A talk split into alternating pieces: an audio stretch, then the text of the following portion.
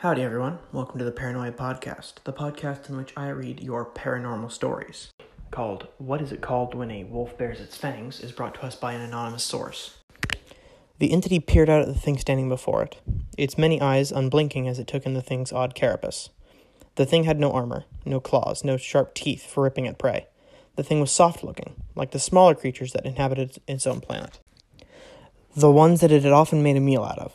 It twisted as the thing reached out one of its appendages, tapping on the clear container that it was trapped inside of and baring stark white teeth at its reaction. The thing, a doctor, from what it had heard the other soft things say, picked up a dark tool from nearby and began wiggling it across a flat object in its hand before once more rapping on the entity's container sharply and walking out of the folding section of the wall, extinguishing the light in the room as it did. The entity growled lowly, feeling the vibration of its voice shaking the thin walls of its small container until it heard a clattering sound accompanying the low rumble the sky of their box clacking open along the edges of the sides. An opening. The entity wasted no time slipping free of its small cage, pulling itself thin and tall as it reached for the thin slats that ran across a small portion of the top of the area it was contained in. The entity found itself in a long, thin tube and began making its way forward. It wasn't long before it was pulling itself through the silver tunnels that ran along the entirety of the large complex of rooms it was being held in. Its own place in the building being seemingly one of in an endless chain of areas, each holding different creatures from different contaminants. The entity was sure that these soft things were breachable, much like the thick shelled beings and tall, elegant creatures of its home that it would so often assimilate before devouring. The entity need only find a compatible body to slither into. To hide and observe these soft things until it knew how to escape this cold and suboptimal environment. It missed the massive orange foliage of its own planet, the triple sun, the soft blue glow of its cavern home, even the scorching gouts of flame that erupted from the ground in the plains to the east of its hunting grounds.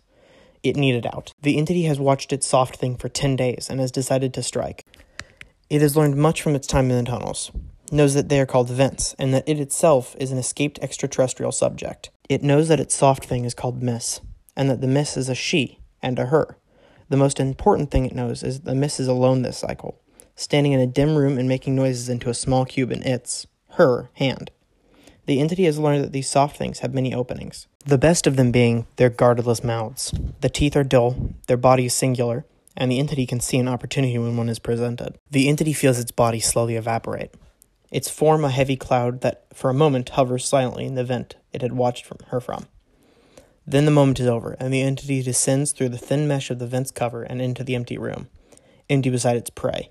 The mist does not scream when the entity encases her, its gaseous form becoming tar like once again, Instead, the mist strikes out blindly into the darkness of her room, her fists only becoming engulfed in the thick black goop of the entity's body as it covers her from fur to hind limbs.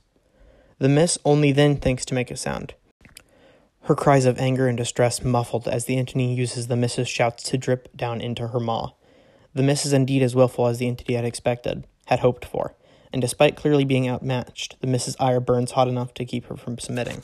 It takes what on the entity's planet would be moments, and what here might be hours.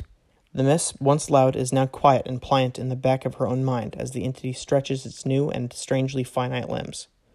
The entity stands on shaking hind limbs, legs, it now knows, and looks down on itself. The entity, though it supposes it should get used to going by the name Jenna, now bares its dull, bright white teeth. But do not be fooled. It does not smile. All right, that was a super good first story for the pilot episode of the Paranoid Podcast. I hope to see you all again.